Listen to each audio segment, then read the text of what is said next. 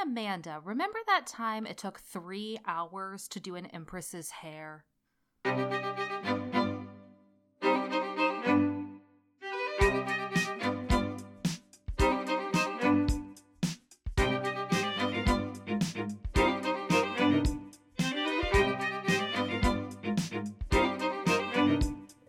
Hello, and welcome to Remember That Time, an historical podcast. I'm your host, Amanda Webb. And I'm your host, Anna Webb, and this is a podcast where two sisters totally geek out about all their favorite moments in history. And here we are again. Back, back, back again. Back at it, baby.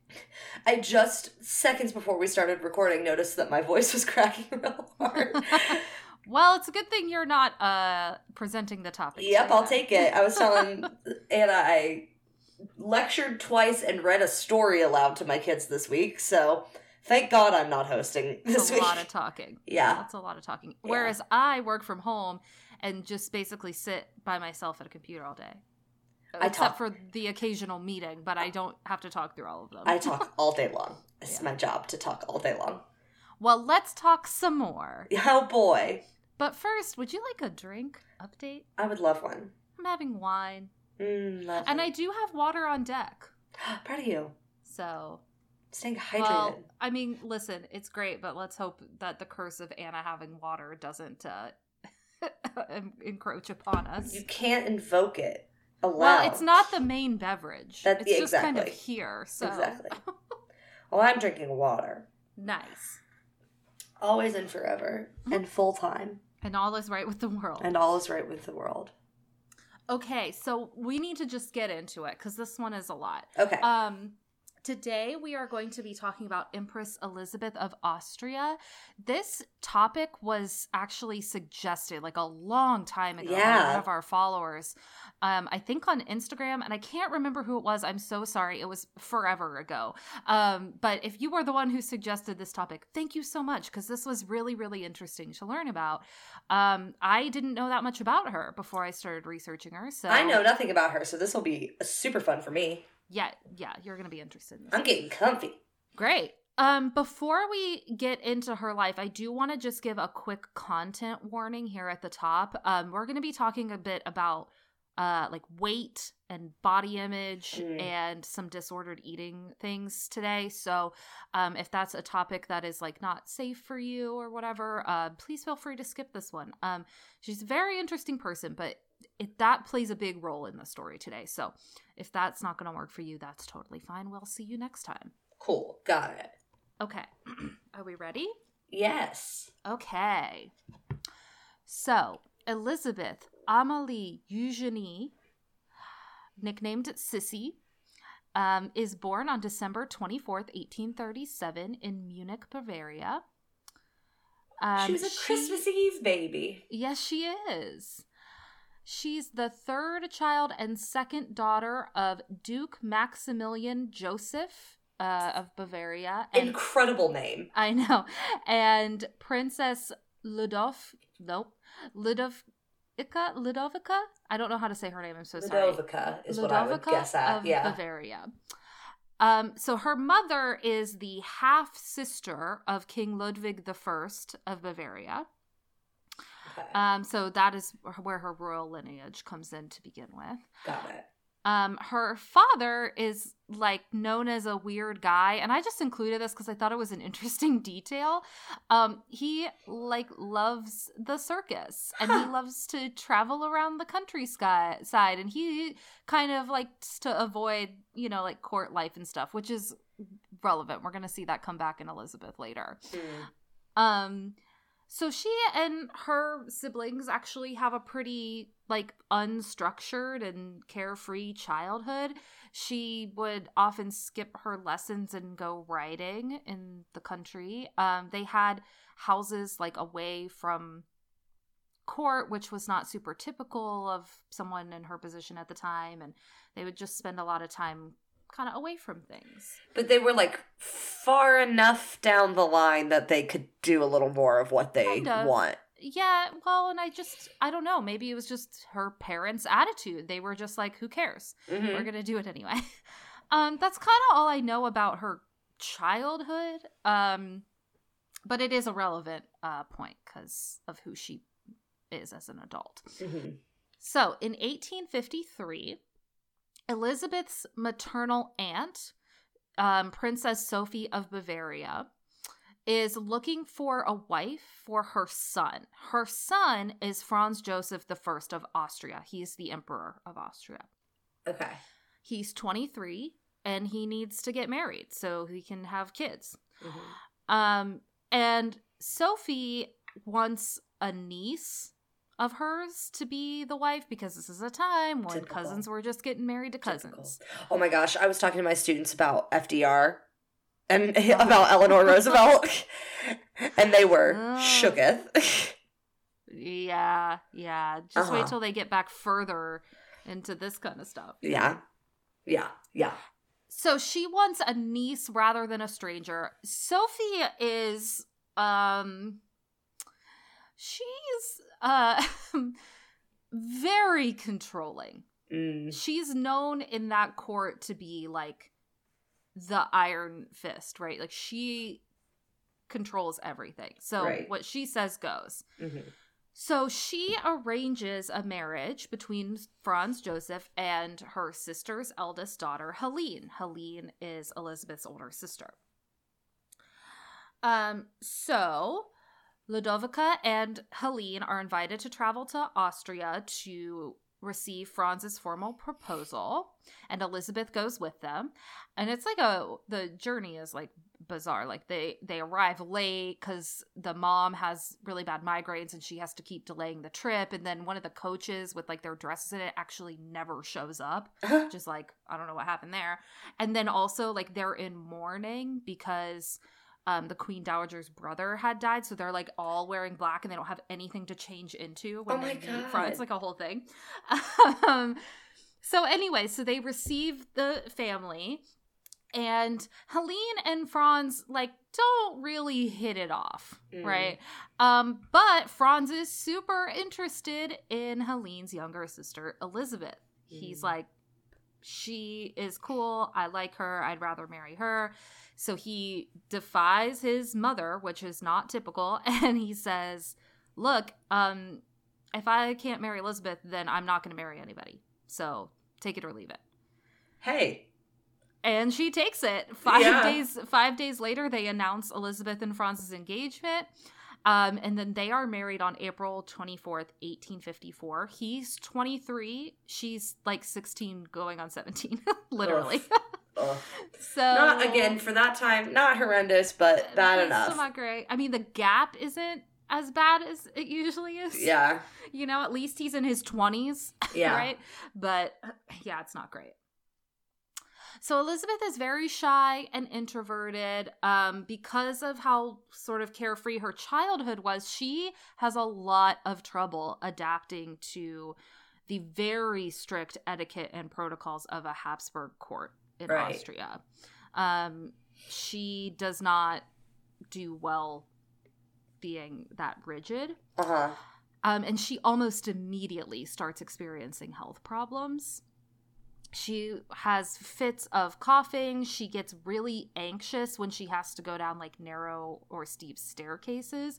Huh. Like a lot of it is probably psychosomatic, and we'll kind of loop back to that a little bit later. But she is has these bouts of sickness like through a lot of her life. Interesting. Very claustrophobic. Suddenly having to be inside in the court all day long. Yeah, and well, we're going to talk more about her mental health too in a Right. little bit. So Franz is very much in love with Elizabeth. He this is not your typical like and then they don't want anything to do with each other. Like he's very in love with her.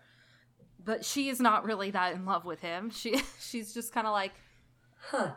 Okay you know he's very um you know he fits into the court life in in austria obviously. He's he was raised in it. His mother raised him in this very strict kind of um spanish tradition. Sure. um so you know he's used to it. He's politically very conservative. He um obviously is guided by his mother in just about everything which makes things kind of hard for elizabeth who is really not used to that. Right. Um, so she avoids him a lot and she avoids court a lot. She would just leave and wander and be like, "Did somebody need me? I don't care." um, and he, for the most part, just kind of lets this be. He he does try to kind of coax her into being to having this more domestic life with him, but you know he's unsuccessful. So, you know he he kind of allows it as much as you would think he would. You know? Right. So, about 10 months after the wedding, Elizabeth is very surprised to learn that she had been pregnant and she gives birth to a daughter. Oh my gosh. And the daughter is named Archduchess Sophie of Austria. Now you might say, hold on a minute, I recognize that name. Isn't that Franz's mother's name? Yes, it is. Because Franz's mother, the elder uh, Sophie, uh, named the kid herself after herself without consulting Elizabeth. Oh my god.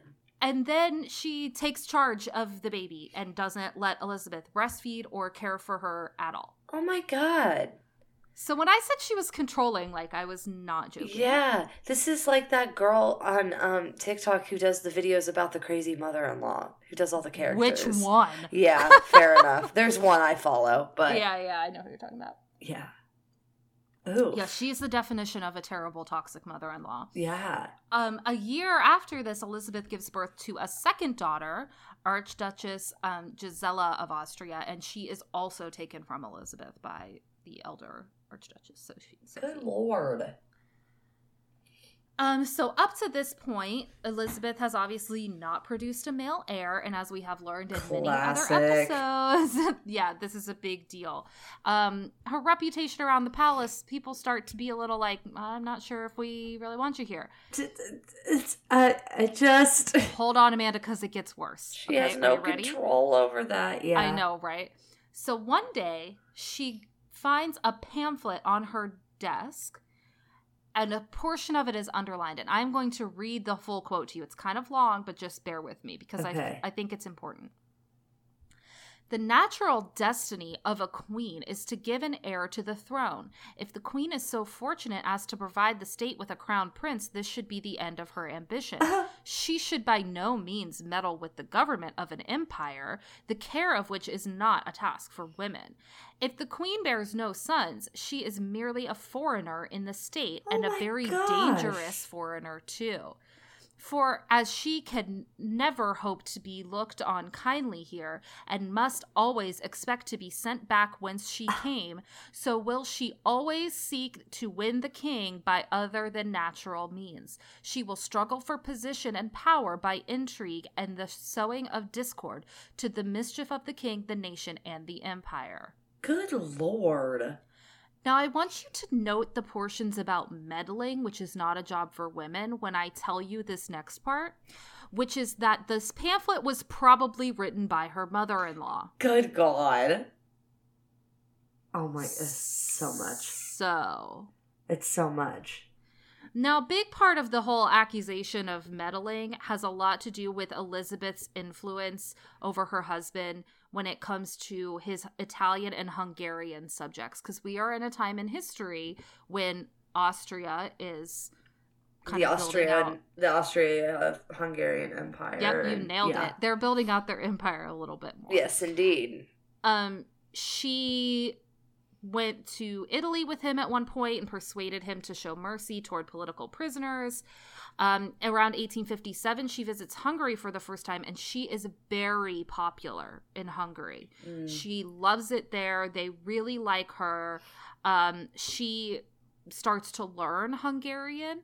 Um, huh. whereas her mother-in-law Sophie hates the Hungarians. She so she's not happy that Elizabeth is like maybe we should be nicer to them, right? Good lord. So that's the drama there. So during that 1857 visit to Hungary, both of Elizabeth's daughters get pretty sick. Mm. Um, and Gisela recovers pretty quickly, but her daughter Sophie, who's two at the time, doesn't, and she passes away. Mm. Um, it was probably typhus, as far as we know. Um, and this puts Elizabeth into a pretty deep depression. Mm-hmm. She was mm-hmm. already kind of prone to depressive periods. Mm-hmm. Um, but this one kind of sticks with her for a while. Um, she turns away from Gisela quite a bit and kind of starts neglecting her. Although, to be fair, she didn't have that much influence over her to begin with. In the first place, yeah, she didn't get to bond with her. Like I know exactly. Um, but they never really have a good relationship, the two of them, partially because of this. Right. Um, she Elizabeth doesn't sleep much. She spends hours reading and writing during the night. Um, she takes up smoking, which women don't smoke. Oh what are you God. talking about? Crazy. Um, lots of gossip around that.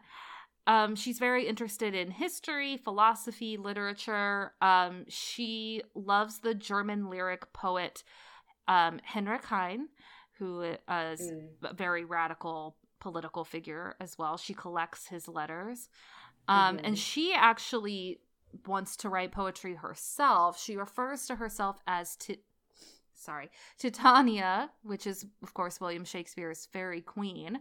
Uh-huh. Um, and she writes a lot about her deepest thoughts, um, her travels, and classical Greek and romantic themes. Um, and she writes about, she does ironic commentary on the Habsburg dynasty, which is Good- hilarious. Good for me. her. Good for her. Yeah. Okay, so we're going to talk a little bit about this is where we're going to start talking about like weight and body image and a lot of it's going to sound specific here but it's important. Okay. So, Elizabeth stands about five feet eight inches tall, which is pretty tall for a woman. Um, and she is insistent on maintaining her weight at about 50 kilograms, which is about 110 pounds for Okay. most of her life. Okay. Now, keep in mind, she's had two babies. Yeah. you know you know what i mean up to this point um she does a lot of fasting and intense exercise um which we're going to talk more about here in a minute. Um so after her daughter sophie's death she refuses to eat for days and this kind of comes up during all of her periods of depression where she'll stop eating. Um if her weight started to get close to exceeding that 50 kilos mark, she would do what she called a fasting cure or a hunger cure, which was basically, you know, she'd fast. She wouldn't eat. Um, she didn't like uh meat, like she was like disgusted by meat, and she would either have the juice of half raw steak squeezed into a thin soup Ugh. or she would just stick to like milk and eggs basically Huh. as her diet. Oof. Um yeah, That poor it- woman. yeah. Yeah. Um on August 21st of 1858, she finally gives birth to a son, Rudolph. And we're going to talk more about him in a minute here, but um I just wanted to put it here because that's where we are on the timeline, but now we're going to talk a little bit more about her um habits.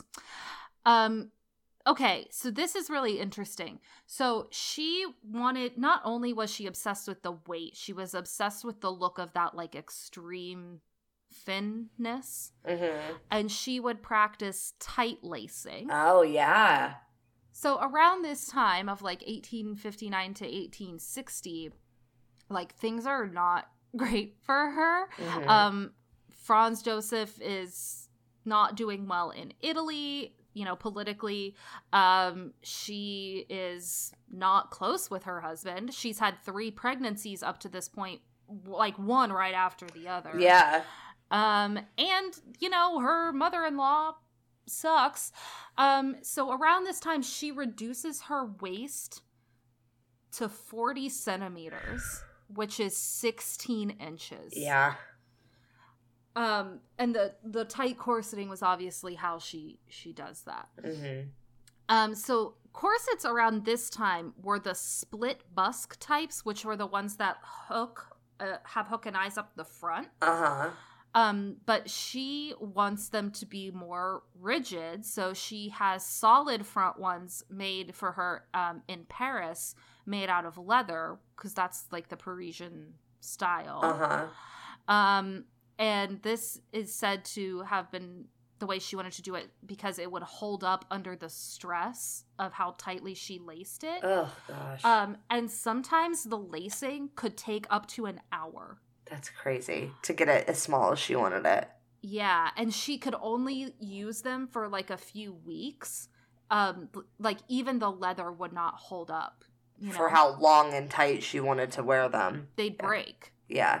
Corseting itself Wild. is perfectly safe if, If done do it- correctly. right, right. This practice of tight lacing is what's dangerous. When you hear people say that like historic corseting is dangerous, that's not true by and large. Most This is, corseting, though. yeah, most this is what they're corseting, talking about, though. yeah, it's completely acceptable. Wearing a corset all day didn't rearrange the size of your organs or anything like that. Tight lacing though was Mm. very dangerous, and a lot of people did it to achieve this look. This is the very far extreme of the Yeah. practice of corseting and she kind of leads that in your movement. know, Yeah, a little bit. Um, Mhm. I mean, people look to her as the example of it, right? right. I just wanted to Um, clear that up because a lot of people like when you start talking about corsets, people will come for you. I Um, they get defensive. It is perfect. It is perfectly safe as long as it is I done mean, healthily. Personally, I hate it, but that's just me. Yeah. yeah. If done correctly, it is a completely safe practice. If done for Right. fashion, understandable, all that jazz. Of Yeah. course. Um, but Elizabeth would flaunt this very exaggerated, you know, tiny waist, and her mother-in-law would get very upset because her mother-in-law just expected her to be pregnant like all the time. Right. Right? She should be producing a lot of children. Lord. Yeah.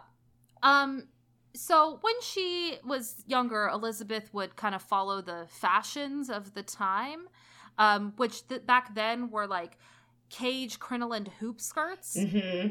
Um, but then it starts to change, and she is like the on the forefront of abandoning the hoop skirt. She doesn't like it because she wants that tight and lean silhouette. Right.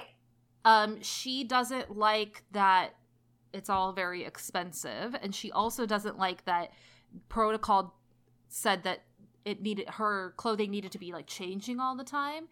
She liked simple, monochromatic, um, riding habit like attire is what I read. Mm-hmm. Um, she didn't like petticoats; she wouldn't wear them. Mm. Um, or other like underlinen because they added bulk she didn't Yeah. like that. Um, often that stuff was like sewn directly into her clothes because it would. Uh, she wouldn't have waistbands or creases if it was worn like that, and it Right. wouldn't wrinkle. So it would really emphasize, you know, her waist, Mm-hmm. and that was how she kind of she preferred to dress. Hmm. Okay, now let's talk about the exercise. Okay. Oh boy. Um, she is an avid gymnast, and she is very rigorous about this. Every castle that she lives in is equipped with a gym, Huh. gymnasium. Good for her. Well, I just think that's just a cool like thing well, to be yeah, like. she's not healthy about it. yeah. yeah. The Knights Hall of the Hofburg uh, was converted into a gym for her. huh. Mats and balance beams are installed in her bedchamber there so that she can practice every morning. Hmm. And the Imperial Villa at Ischl, I think that's how you say that, um, was fitted with gigantic mirrors so she could, you know, perfect her movements and Mm. positions. Um, she's also an avid uh, horseback rider. She rides every day for hours um, and becomes probably, this says, quote, the world's best and uh, sorry, the world's best as well as best known female equestrian at the time. Huh. Interesting. Um, later in life, she kind of develops like sciatica and she can't really ride anymore. So, what she does instead is she would take really long, intensive walks and she would make her attendants like go with her on these really intense like marches and hikes Huh. in all weather. She did it every day. Um, so she's a pretty intense person.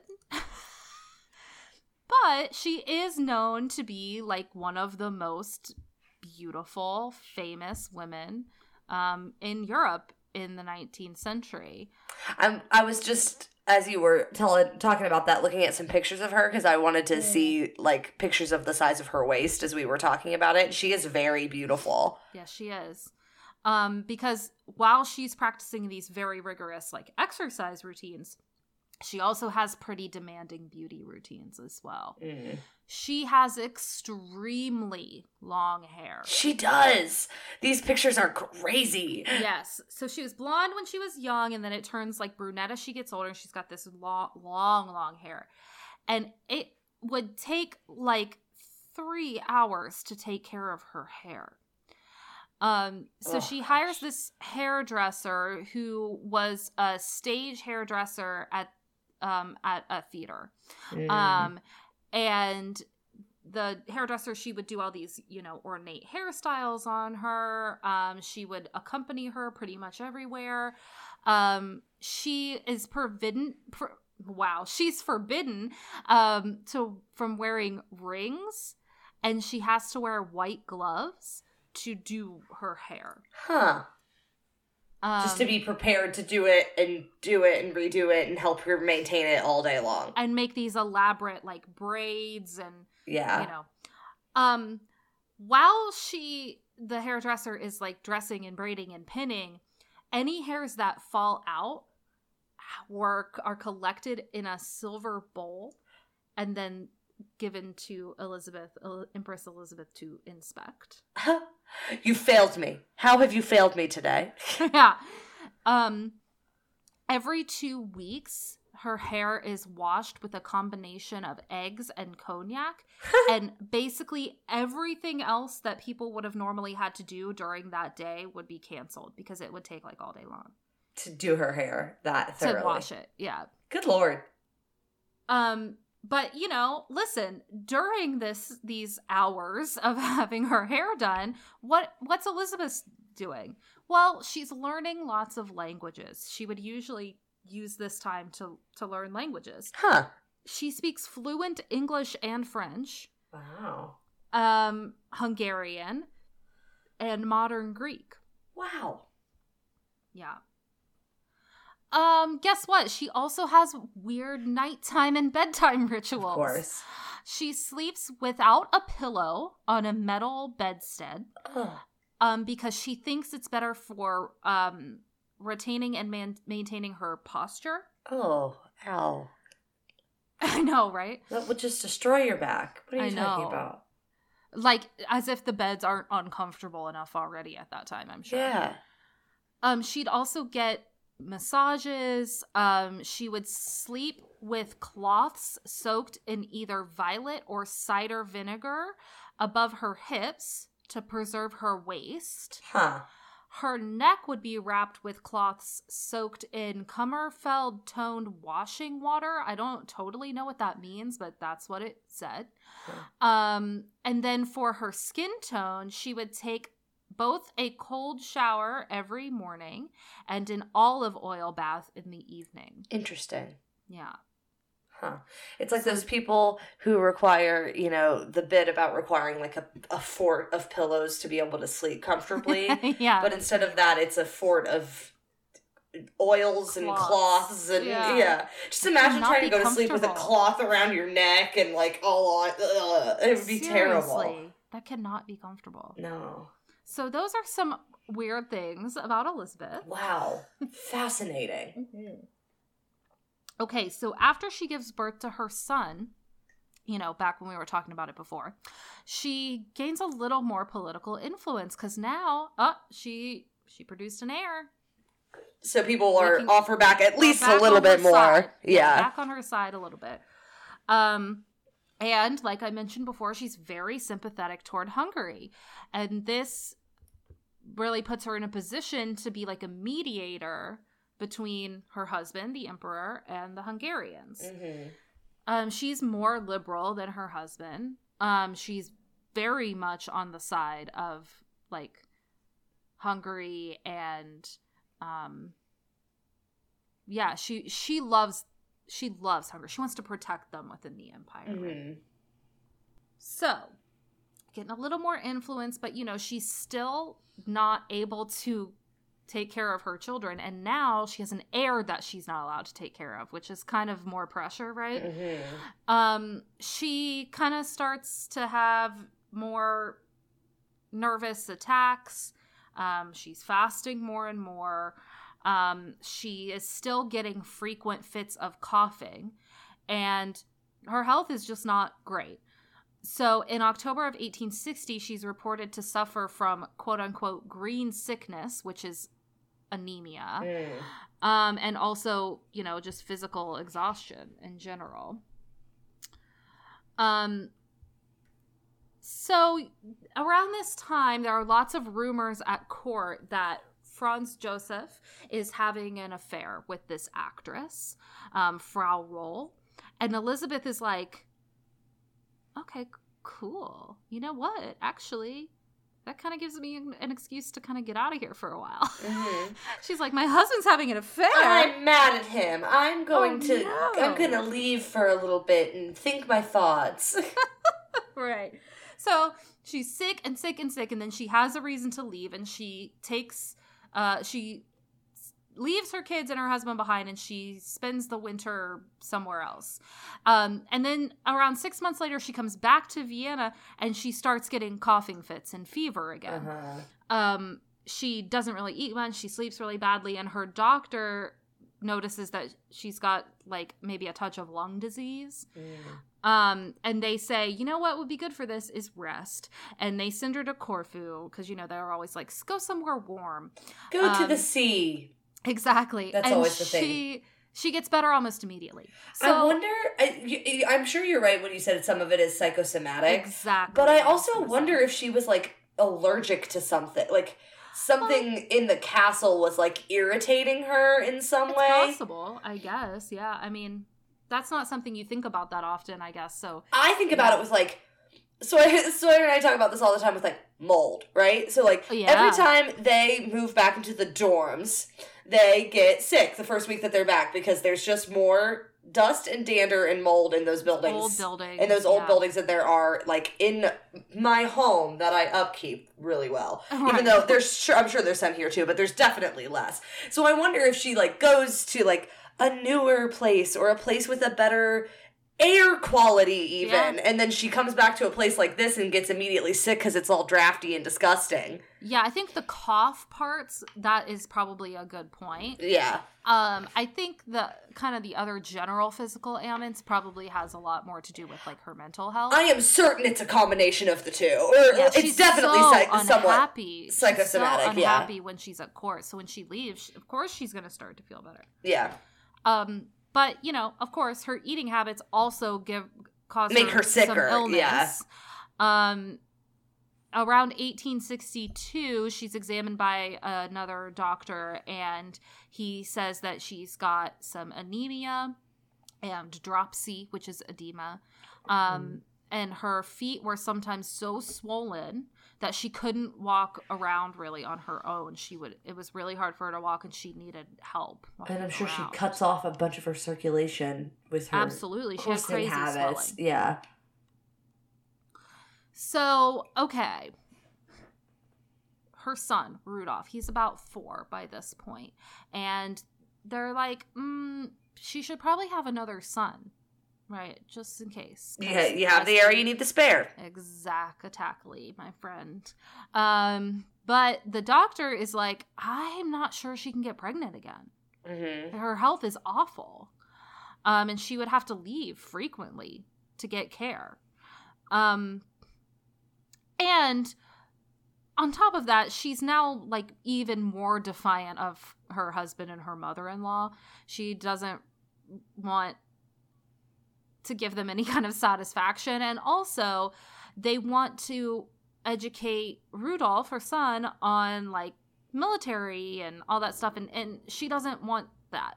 Um, because Rudolph, much like Elizabeth, is very sensitive and he doesn't really like life at court and all the structure and everything. Mm-hmm. So she kind of has an excuse to avoid pregnancy for a while.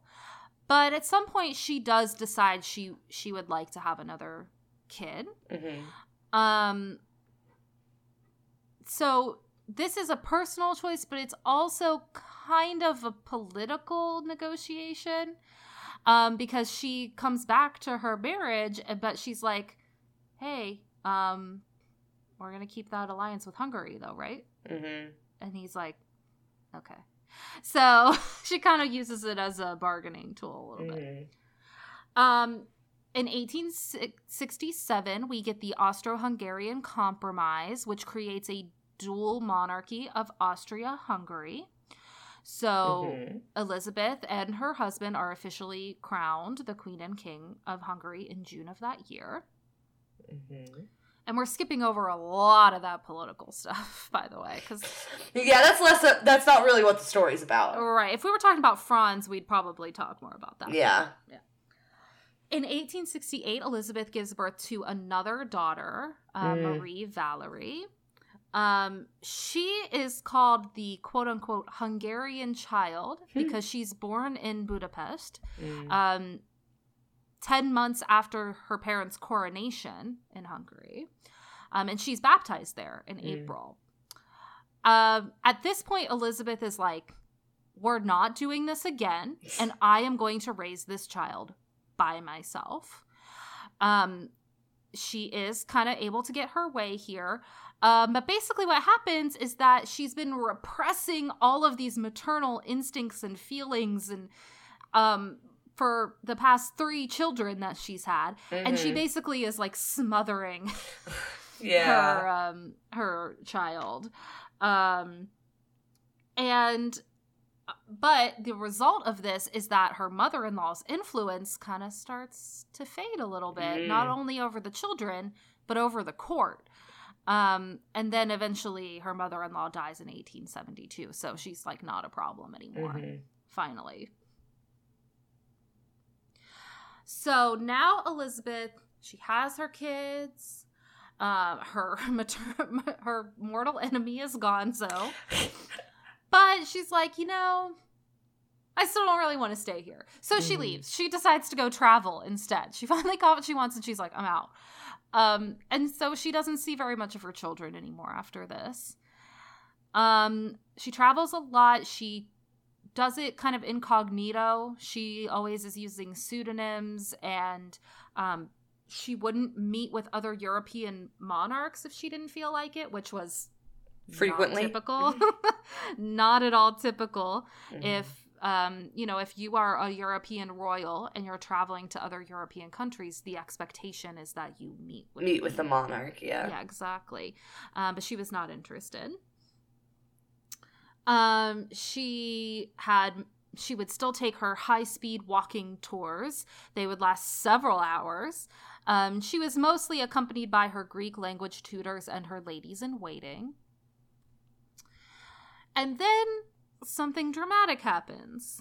Oh. Um, okay. Oh, I forgot to mention at the top of this that there would maybe there would be a mention of um suicide. So I apologize. That's about to happen. Mhm. Um, we're not going to talk about it for very long, but we have to mention it. Mhm. Um, so in 1889, Elizabeth's son, the only boy, he is found dead with his lover, Baroness Mary Vetsera, um, in what is apparently a murder suicide on Rudolph's part Oh my gosh, that's crazy. right?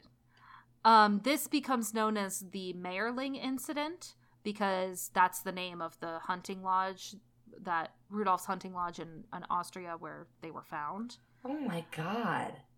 That's wild. I know, right? And I didn't look too deep into Rudolph or why he might have done this, um, just because there's like a lot going on here already. But Mhm. um, yeah. That's crazy. So now her one son is gone. Yep. Uh oh. Um, and, you know, she's got depression. So she gets even worse. And then within a few years, she also loses her father, um, her, her sister, Duchess Sophie in Bavaria, also her sister Helene, uh huh. um, and her mother. Oh my god, this poor woman. Um, and then like later, she also loses like her biggest ally in Hungary. So like he also dies. Oh my god. Um, so she's basically in mourning for the rest of her life. She wears Right. black for the rest of her life. Um, she wears these long black dresses that could, quote, be buttoned up at the bottom. And she also carries a white parasol made of leather. Um, and she would hide her face with that or with a fan. Because despite the fact that she was very into her body image and her beauty routines and whatnot, she actually hated being photographed. And Hmm. she would often um, use a fan to cover her face if people tried to take photos of her, like before this, even. Huh.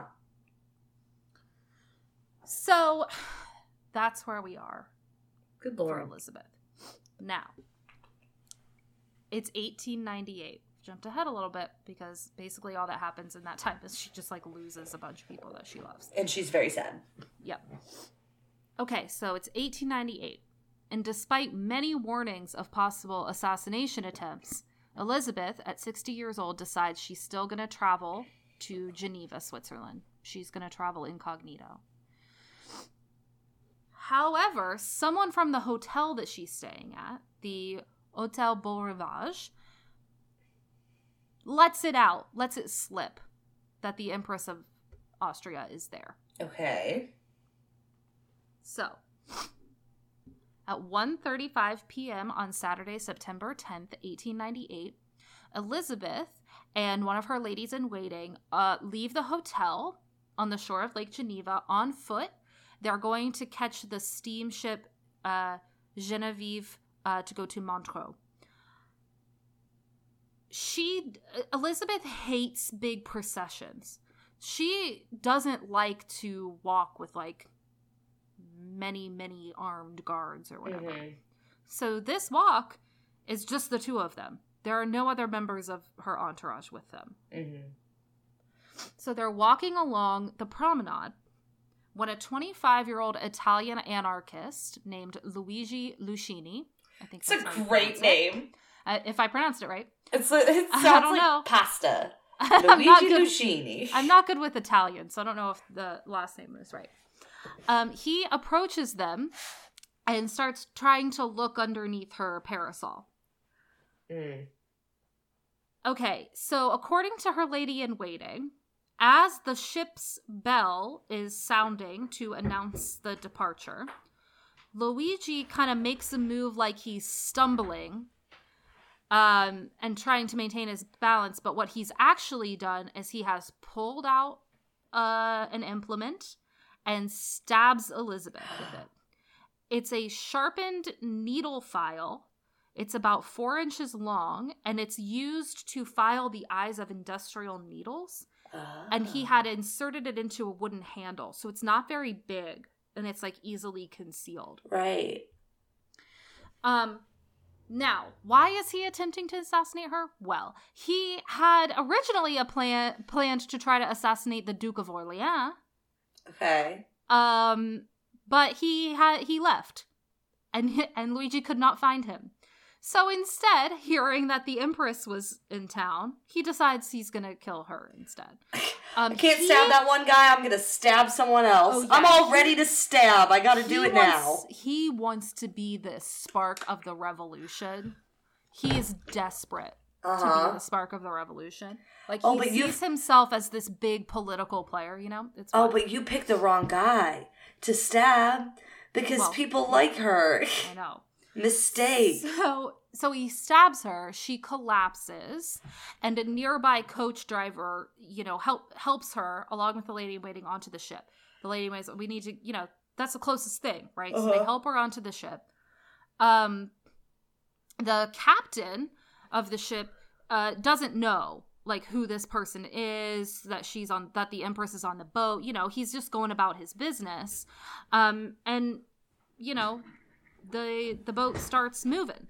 And they it's very hot on deck so they take her up to um they take her uh, well okay so it's hot on deck and the captain's like you should probably take her back to her hotel. But the boat's moving so they can't do that. Right. they call for a doctor but there's not a doctor available. The only like medical professional available is a nurse. And Okay. she comes to help. They cut open elizabeth's corset which obviously allows her to breathe Mhm. and then they notice like a a stain, right? And they're like, oh, like this is not good. Right. well, Um, maybe her corset all Well, Amanda, up like that go- was keeping her on, blood. gonna- You know. we're gonna talk about it.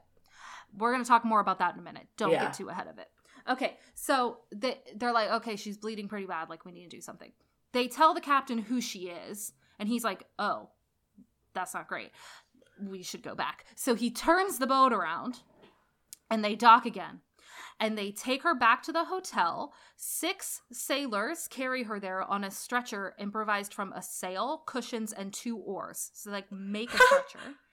Oh my gosh. Amazing. Um, as they're re- they get her back to the hotel when they're removing her from the stretcher to put her onto the bed, it's clear that she's gone. Mm. She did not make it. Um, a doctor does arrive and they examine her and everything, um, but she's pronounced dead at 2:10 p.m. Um, they didn't get like a priest there in time to give her her last rites or anything, which is kind of a bummer. Um, but everybody kneels and prays for her soul. Um, and yeah, and Elizabeth is gone, and she had been Empress of Austria for 44 years at the time of her death. That's crazy. Now let's talk about the, the corseting because I Okay, told you we'd okay. back to it. So they write to Franz Joseph to tell him his wife has died, and at first he thinks, "Was it suicide?" And they say, "No, no, no. Here are the details. Like she, she was killed. She was And they stabbed. Say, yeah, and they say, "Can we perform an autopsy?" And he says, "Yes." So they perform an autopsy um, the day after um, she's gone. Um, and so what they discover is that the weapon, which at this point hadn't been found, it's later they find it as somebody's like kind of cleaning up the streets, you know? Mhm. Like somebody's going about his duties, cleaning the area, and he finds it and the tip has broken off, um, which happened when the when Luigi threw it to get rid of it. Okay. Um, anyway, so they find that the knife had penetrated about 3.33 inches into Elizabeth's thorax. We're going to get a Oh. little detailed here. Um, sorry about that. It fractures the f- the fourth rib. Oh man, so he got her kind of hard. He did, and it pierces her lung and pericardium Okay. and penetrates the heart from the top before coming out the base of the left ventricle. Ooh, ouchie. Oh, that's no good. because the knife was so small and thin and sharp, it was really narrow.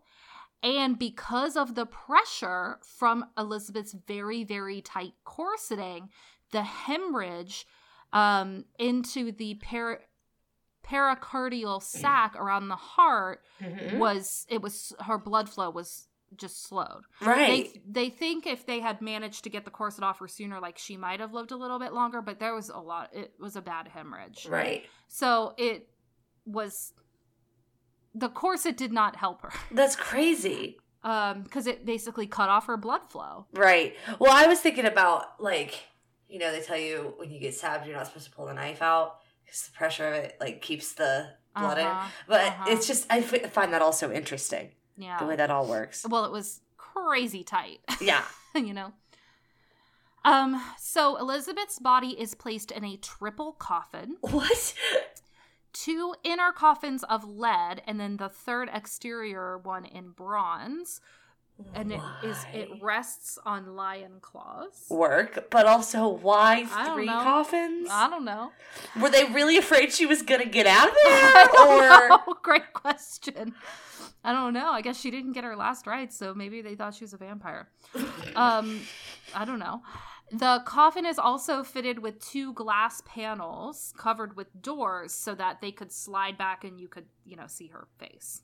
but but Um, but well, they three coffins there- though. But three somebody- coffins though. I know. They somebody had to come and identify her, but she was like already in the coffin by that time, so they like made the doors so you could like see her face as well. Huh. Um, so on that Wednesday morning, her body is carried back to Vienna aboard a funeral train. Okay. Um, the inscription on her coffin reads Elizabeth, Empress of Austria. And the Hungarians didn't like that. They were like, hey, now, hold on. She's ours too. Mm-hmm. And so they very quickly added, and Queen of Hungary. to Good. The inscription. And actually, there was like a big procession that like followed her back to Oh, I'm sure. Vienna. Um, so after the attack, your boy Luigi had fled Yeah. um, down the Rue des Alpes. Um, and he threw the knife, like we said, into the entrance to number three, so like a building. Uh-huh. Um, and he's caught by two cab drivers and a sailor. Um, and he's sent to prison, and you know the whole thing with like him being in prison. He they initially because Elizabeth is actually um, a pretty big supporter of mental health initiatives throughout her life. Like at one point in her life, Franz Joseph asked her like what she wanted for I don't remember if it was like a Christmas present or a birthday present or something, and she was like, "Oh, you know, I'd love like some tigers and whatever." And you know, she's listing all these ornate things, and then she goes, "Or an asylum would be great, like one mental health facility, would be Facility great." would be excellent. Thank you so much. So initially, they like question whether or not he's mentally well. Mhm. Um, eventually, they say no. He he, He can knew what he was doing. trial, and they try him not as a political um, dissenter. They just try him as a normal person, which he was very upset about.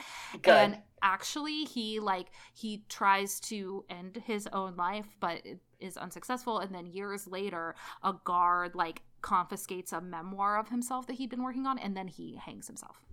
Wild. This dude is wild. Huh. Yeah. So anyway, um, back to Elizabeth. So her will states that a large part of her jewel collection should be sold, and the proce- the proceeds, which were estimated at the time uh, at over six hundred thousand pounds, um, are meant to be applied to various religious and charitable organizations.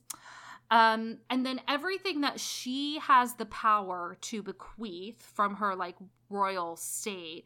Um, so this is basically everything outside of the crown jewels and the state owned properties. Mhm. Everything else she has um, is given to her granddaughter, the Archduchess Elizabeth, which is Rudolph's um, daughter. Mm. Um, after her death, Franz Joseph founds the Order of Elizabeth in her memory, and this is a royal order specifically for women, Huh. which is pretty cool. That is very cool. Um, there are several monuments to her. There's one in Vienna, one in Switzerland. There's one near the location of her assassination. There are lots of chapels and parks named for her. Lots of there are a couple places in, I think in Hungary as well. Um, lots of stuff is named after her. Huh. And then I just found that this is the last thing, and I just found this really, really interesting. So in 1998, there they have a um, celebration or a yeah a ceremony basically to commemorate the hundredth anniversary of her assassination. Mm-hmm. And okay, I'm just gonna read this. Ger- Gerald Blanchard stole the Koechert diamond pearl known as the Sisi Star, which is her nickname. Mm-hmm. So this guy, he's a thief. He's like a heist guy. He's known Mhm. for this. He steals this diamond pearl. It's a 10-pointed star of diamonds fanning out around one enormous pearl. He steals it from the exhibit commemorating the 100th anniversary of her assassination in Vienna. Um and later on they find it in the Canadian police find it in 2007 and they Oh eventually gosh. return it to Austria. Oh my gosh. It's like Pierre Despereaux. Exactly my thoughts. So that's Empress Elizabeth. She was super interesting. She's really interesting. I'm so glad we got that as a suggestion because Yeah. I hadn't ever read about her before. Wow. Um, and while a lot of the things about her are like very sad and tragic, it's just interesting. She's I've an interesting never lady. Read about anybody quite like her before. Royals, man. hmm They were all. There was something up with all But of them. she wasn't even weird in the way that most royals are weird. She No. was like extra weird in other ways. Yeah. Yeah. I don't know. Fascinating. Yeah. That was a good so, one. Thanks. And thanks to whoever suggested it. I'm sorry I can't remember who it was, but I really appreciate it. hmm that was a lot, and I'm Yeah. tired. Yeah. Time to phone it in. Okay, so hope you all liked that episode. Mm-hmm. Um, we are heading into February, which in the US is Black History Month. Yes. And we typically do some episodes relating to that in the month of February. So we'll be doing that again um, coming up Mhm. for the next couple. Yes, indeed. No promises on the exact topics yet because we're s- still We are who we are because we are who we are. yeah trying to narrow it down. yeah. Um, but hey, if there is anything that you want us to talk about in relation to Black History Month, if there's like a story you're really interested in or a figure you you're like we don't learn about that person enough, hey, please let us know. We will gladly either do it or put it on the docket for next year, or maybe we'll do it another time, not in Black History Month. But we would love to hear your suggestions. Um, if you want to send those to us, you can email rememberthatpod at gmail.com. Um, just another reminder here, folks, we are no longer active on Twitter, so don't look for us there. Um, you can find us at RTT Pod on Instagram. Um, you can also find us on Facebook if that's your jam, uh, if you just look up the name of the podcast. And we would really love it if you would leave us a rating and review wherever you listen to this podcast. And if you want to find me on the internet, I'm at the real Anna Webb. And I'm at ACW Nerdfighter.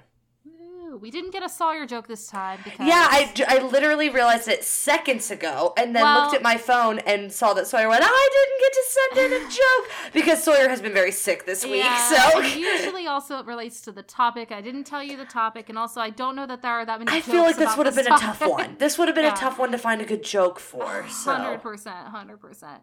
Um, so sorry about that. Um, Yeah. but hopefully we'll have a joke in the next one. yeah, And you know what? Until that next time. remember that time.